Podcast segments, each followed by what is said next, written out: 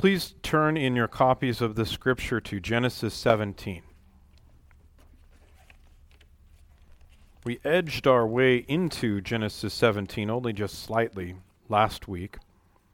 We need to take it on fully, much more fully, specifically verses 15 through 27. This will be, in many respects, what we would consider a very reformed sermon. Genesis 17, beginning at verse 15. And God said to Abraham, As for Sarai your wife, you shall not call her name Sarai, but Sarah shall be her name. I will bless her, and moreover, I will give you a son by her. I will bless her, and she shall become nations. Kings of peoples shall come from her. Then Abraham fell on his face and laughed, and said to himself, Shall a child be born to a man who's a hundred years old? Shall Sarah, who is ninety years old, bear a child? And Abraham said to God, Oh, that Ishmael might live before you. And God said, No. But Sarah your wife shall bear you a son, and you shall call his name Isaac. I will establish my covenant with him as an everlasting covenant for his offspring after him. As for Ishmael, I have heard you. Behold, I have blessed him, and will make him fruitful, and multiply him greatly. He shall father twelve princes, and I will make him into a great nation. But I will establish my covenant with Isaac, whom Sarah shall bear to you at this time next year. When he had finished talking with him, God went up from Abraham. Then Abraham took Ishmael his son, and all those in his house, or bought with his money, every male among the men of Abraham, Abraham's house, and he circumcised the flesh of their foreskins that very day, as God had said to him. Abraham was ninety nine years old when he was circumcised in the flesh of his foreskin. And Ishmael his son was thirteen years old when he was circumcised in the flesh of his foreskin. That very day Abraham and his son Ishmael were circumcised. And all the men of his house, those born in the house and those bought with money from a foreigner, were circumcised with him. I've entitled the message this afternoon, God is the sovereign administrator of his covenant. Now, last Sunday, just to catch us up briefly, Last Sunday afternoon, we noted the expansion of God's revelation of his gracious covenant of redemption with Abraham as described at the beginning of Genesis 17 and as we read through. The promises of God are restated, they're enlarged upon in Genesis 17 precisely at a time in the lives of Abraham and Sarah when they needed a revitalization of their faith. They believed God but they also needed him to help their unbelief. And for this reason and for other reasons which we discussed last week, God adds the sign of circumcision to the covenant. God wanted Abraham and Sarah to look beyond the merely superficial or material conditions and blessings of the covenant to recognize the spiritual realities of being invested in covenant with God. Now, that Abraham did not fail to learn and recognize the greater spiritual benefits of covenant with God is made clear when we read his words here in Genesis 17 Oh, that Ishmael might live before you. Abraham loved Ishmael. He greatly desired that the redemptive benefit of God's covenant with himself would pass to Ishmael, that Ishmael would be the next in his line to be reconciled to God.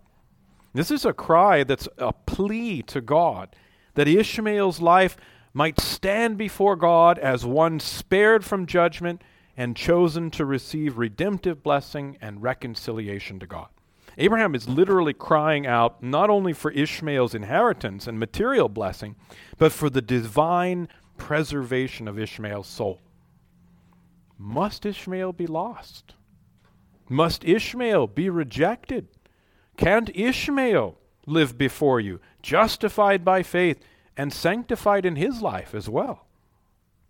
And I want to examine this really remarkably concise prayer of Abraham and God's answer found in chapter 17 this afternoon. I want to note what that answer implies, and I want to draw some application from it. A primary teaching perhaps we might say the primary teaching, which we can easily draw from this text, is that God is the sovereign administrator of his covenant of gracious redemption. First, let's note as we look for evidence of God's sovereignty over redemption, let's first note that this passage teaches us that God's decree operates with sovereign independence in determining every providential means and the circumstances which attend redemption. Let me explain what I mean by that. Notice verses 15 and 16. And God said to Abraham, As for Sarai your wife, you shall not call her name Sarai, but Sarah shall be her name. I will bless her, and moreover, I will give you a son by her. I will bless her, and she shall become nations. Kings of peoples shall come from her.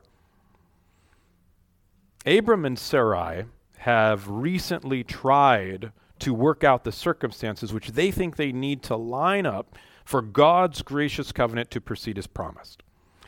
The affair with Hagar and the birth of Ishmael are the fruits of their attempt to cultivate what they think are the necessary arrangements of redemption. Now, God makes it clear that their efforts are without any value in terms of fulfilling the blessings of redemption which He's promised to bring.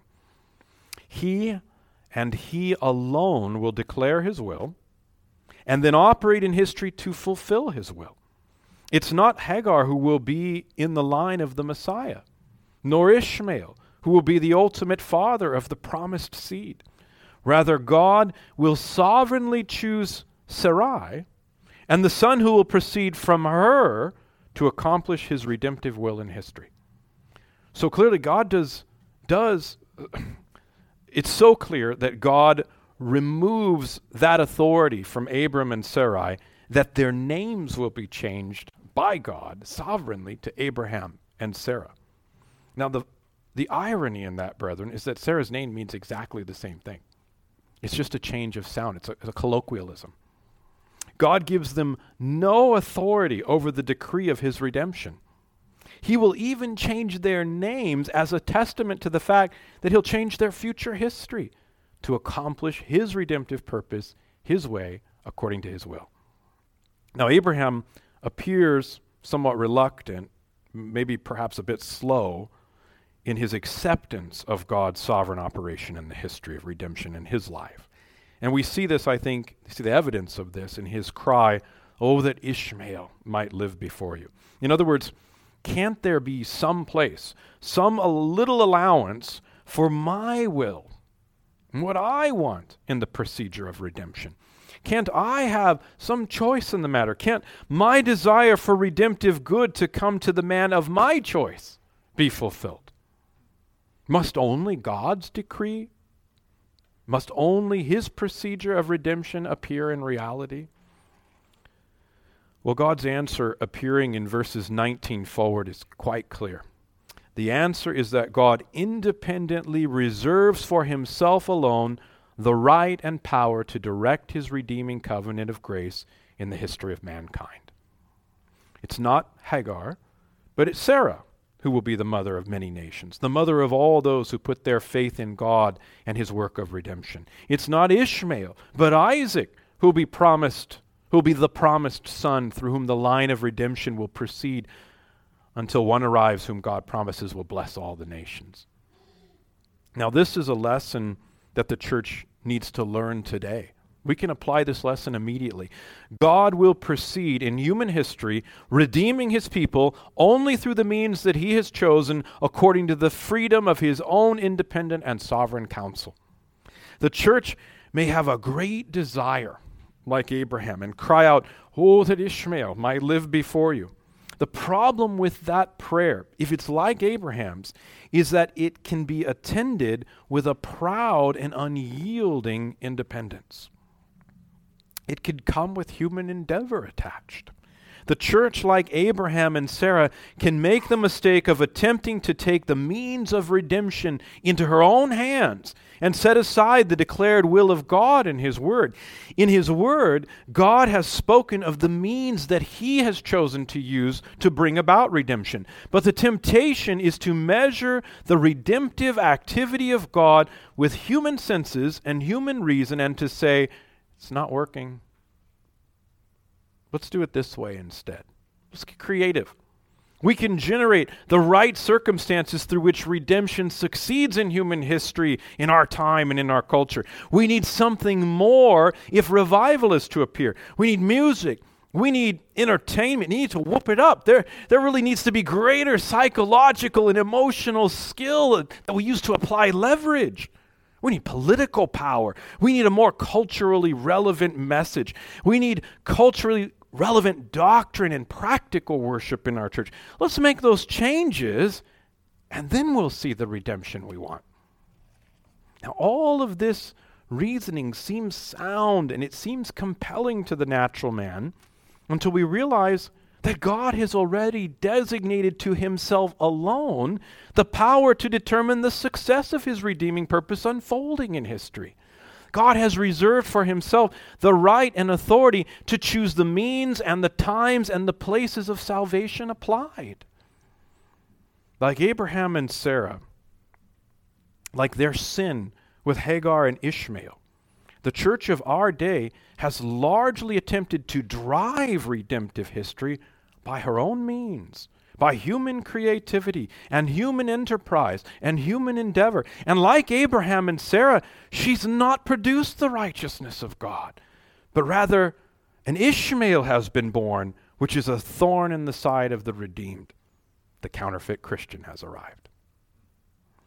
Now, brethren, if we want to be cooperative in the work of God's redeeming purpose as it appears in our history, in this time and in this place, then we need to know and to use only the means that he designates in his word as having power.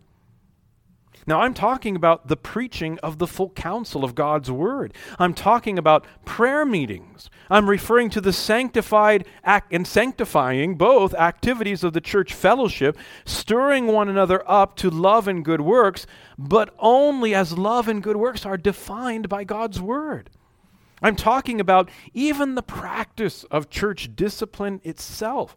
These things have been appointed by God to effectually work as the providential means of grace which further the procedure of God's redeeming purpose in history. What if the church, what if she just focused on those things and stopped all of this other stuff which only tends to bring greater chaos into the church and to reduce the effectual evangelical work of the church? What if we simply stuck with the means God has appointed? And what if we just planted and watered as He directs and then waited on Him to bring the growth in its season? What if? We need to move on. We're looking at the teaching of God's sovereignty and redemption as revealed in Genesis 17. And so far, we've noted that God's decree operates with sovereign independence in determining every providential means and circumstance which attends redemption. Now, second, I want us to note that we are being taught that God is sovereign in bringing redemption to reality in terms of transcendent power. What do I mean by that?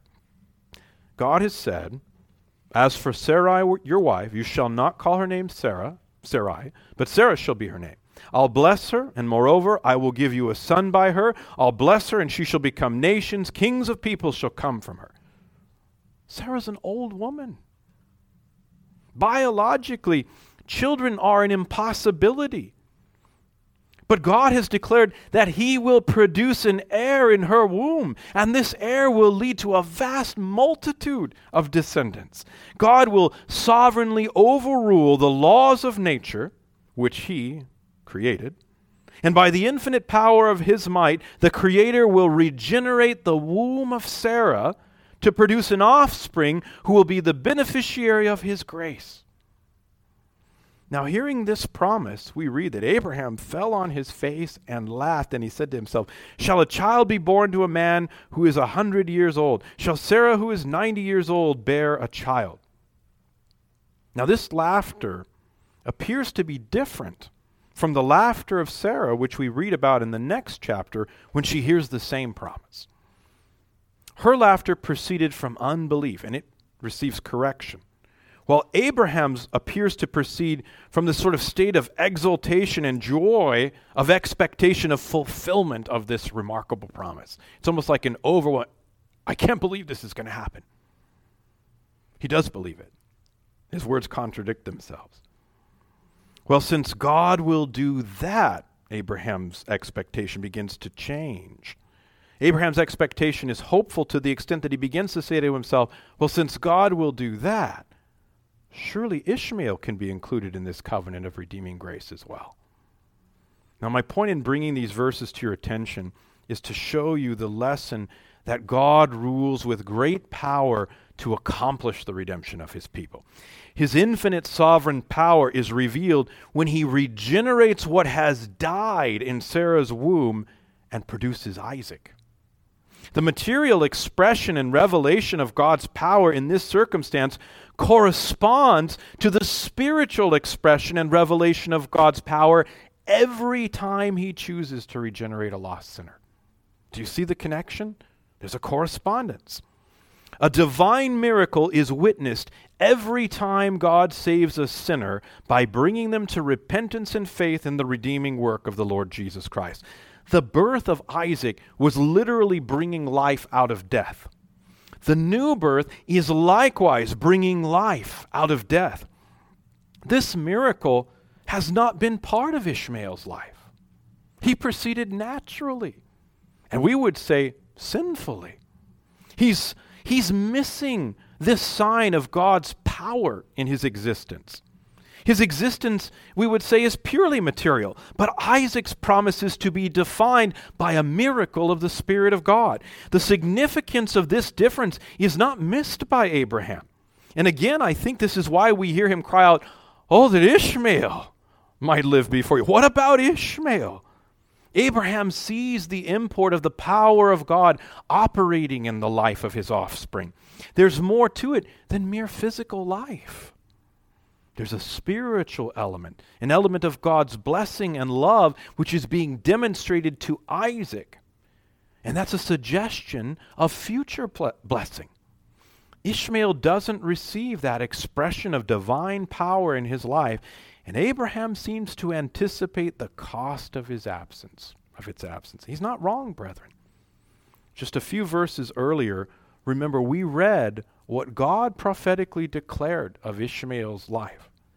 He, he shall be a wild donkey of a man. Brethren, that means exactly what it says. Those of you who have mules know what I'm talking about. He'll be a wild donkey of a man, his hand against everyone, and everyone's hand against him. He'll dwell over against all his kinsmen. Brethren, this is hardly living before the Lord, and Abraham knows it. Now, in terms of application of this second lesson, Let's take comfort in realizing that the reason God's redemptive purpose is fulfilled is because of the exercise of his infinite power. That power is seen in the regeneration of Sarah's womb and the birth of Isaac out of that dead womb. God's power in redemption is observed in the resurrection of Jesus Christ. Death could not hold him, just as death could not continue in Sarah's womb. The sovereign power of God in redemption is seen in the regeneration of those whom he chooses to set his love upon. If God sets his redemptive love upon Abraham, Abraham is regenerated to believe God, and that belief is counted to him as righteousness. If God sets his love upon his son, the Lord Jesus, he exercises his power to redeem him from the grave and to deliver him from the power of death. If God sets his love upon us, he powerfully bring, brings us from death unto life, putting a new and living heart in us, giving us the gift of faith, writing his law upon our hearts, and ultimately lifting us up out of the grave to a newness of life which will be eternal. That gives us every reason, brethren, to have an unshakable hope. Your salvation is empowered by the sovereign God of the universe. Do you think it's possible for such a salvation to be lost. If the very power of God produced your new birth, can anything annul that new birth and bring you back down into the grave?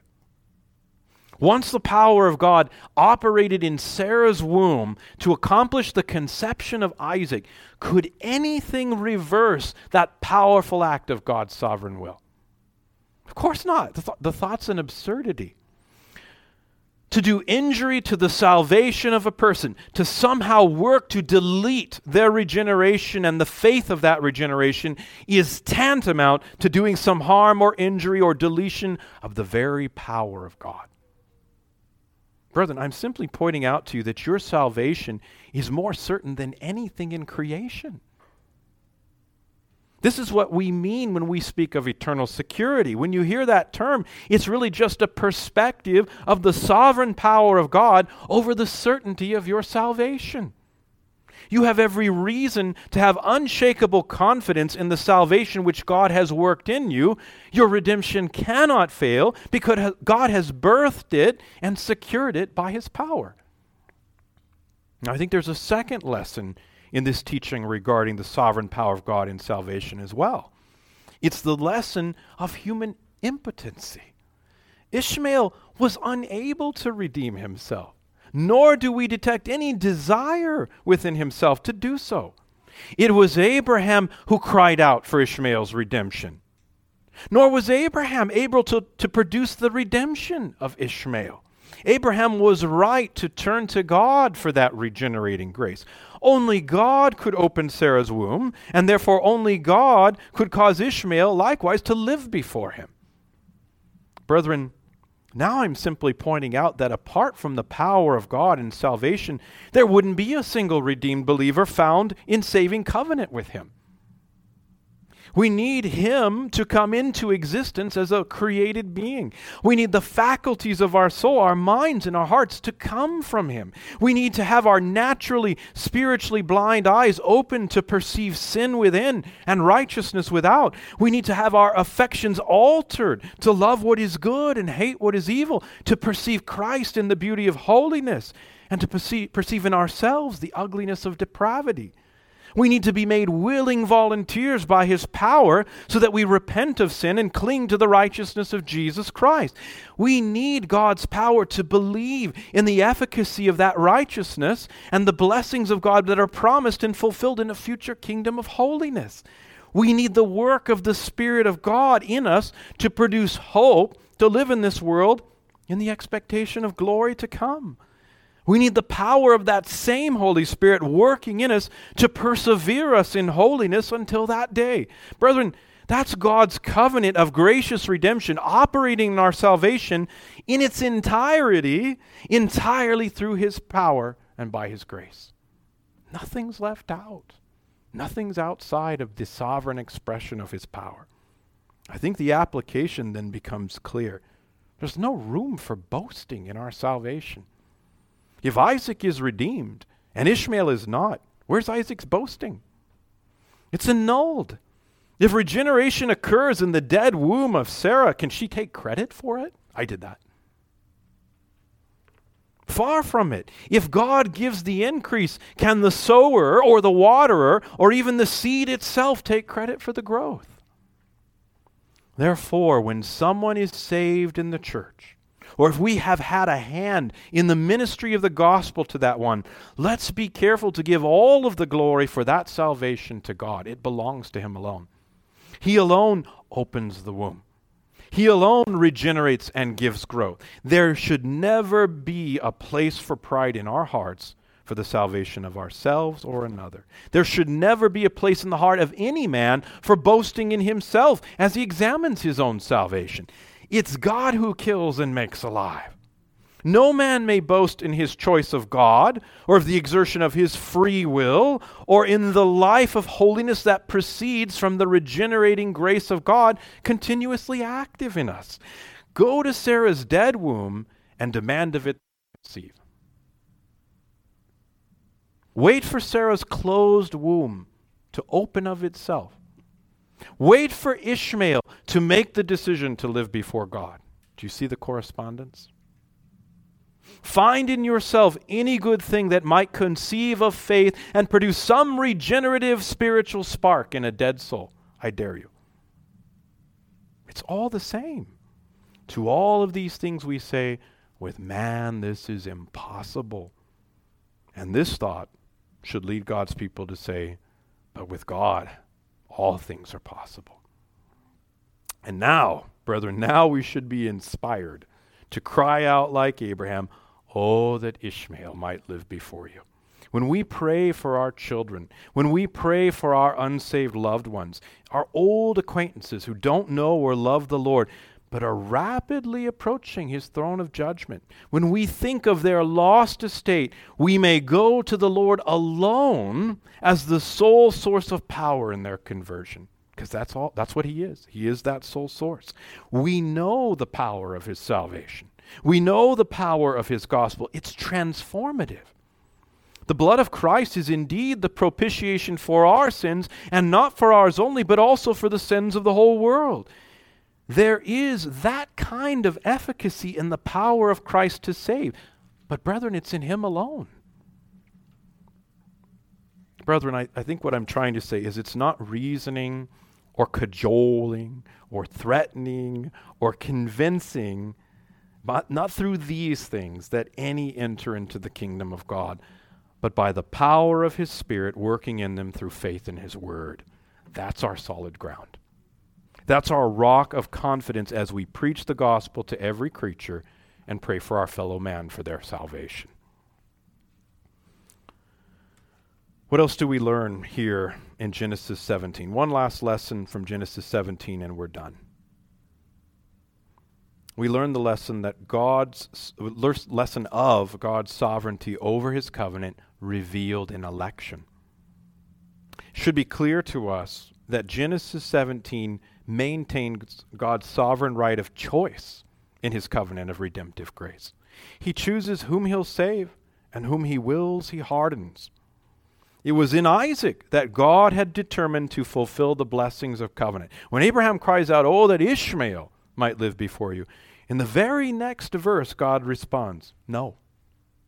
He says, No. No, but Sarah your wife shall bear you a son, and you shall call his name Isaac I will establish my covenant with him as an everlasting covenant for his offspring after him. It's with Isaac alone that God sovereignly chooses to establish an everlasting covenant. For Abraham's sake, for the sake of one in covenant fellowship with God, for Abraham's sake, God graciously promises material blessings to Ishmael. But only Isaac will receive the everlasting covenant. That's a division, brethren. The greater blessing, the spiritual blessing, the covenantal blessing goes to Jacob, but God chooses to hate Esau. Now, Paul reminds us that that choice was made before either child was born. In Romans 9, 7 through 18, Paul declares the following truth about God's sovereign choice in saving whom he will. Listen to what he says. Not all are children of Abraham because they are of his offspring, but through Isaac shall your offspring be named. This means that it's not the children of the flesh who are the children of God, but the children of the promise are counted as offspring.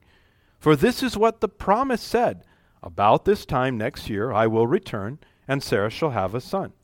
And not only so, but also Rebekah, when Rebekah had conceived children by one man, our forefather Isaac, though they were not yet born, and had done nothing either good or bad, in order that God's purpose of election might continue, not because of works, but because of him who calls, she was told, The older will serve the younger. As it is written, Jacob I loved, but Esau I hated. What shall we say then? Paul asks. Is there injustice on God's part? By no means. For he says to Moses, I will have mercy on whom I have mercy, and I will have compassion on whom I have compassion. So then it depends not on human will or exertion, but on God who has mercy.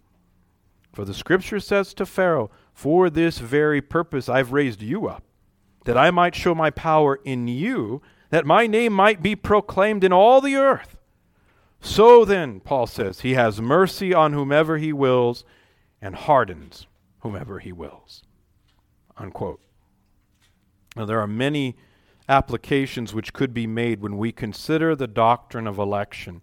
But for the sake of brevity and consistency, let's try to draw application for us just staying within the context of Abraham's life here in Genesis 17. Now, having said that, let's consider that it was Abraham's son, Ishmael, to whom God refused to extend covenantal grace. we see that sovereign expression of divine choice repeated, as Paul reminds us, in the life of Isaac when Abraham's grandchildren appear. How do we apply this? God mercifully selects recipients of grace out of generations of consistently malicious, hardened, and rebellious sinners. He is obligated to save no one and we therefore ought to be careful to obligate our God to save no one. Now, this is easier said than done.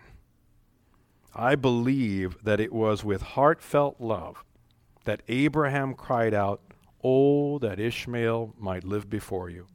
But God still said no. And Abraham had to accept that. When Jacob switched hands, remember he switched hands and he reversed the blessings that Joseph intended for his two sons to receive, we read that Joseph said, uh, Not this way, my father.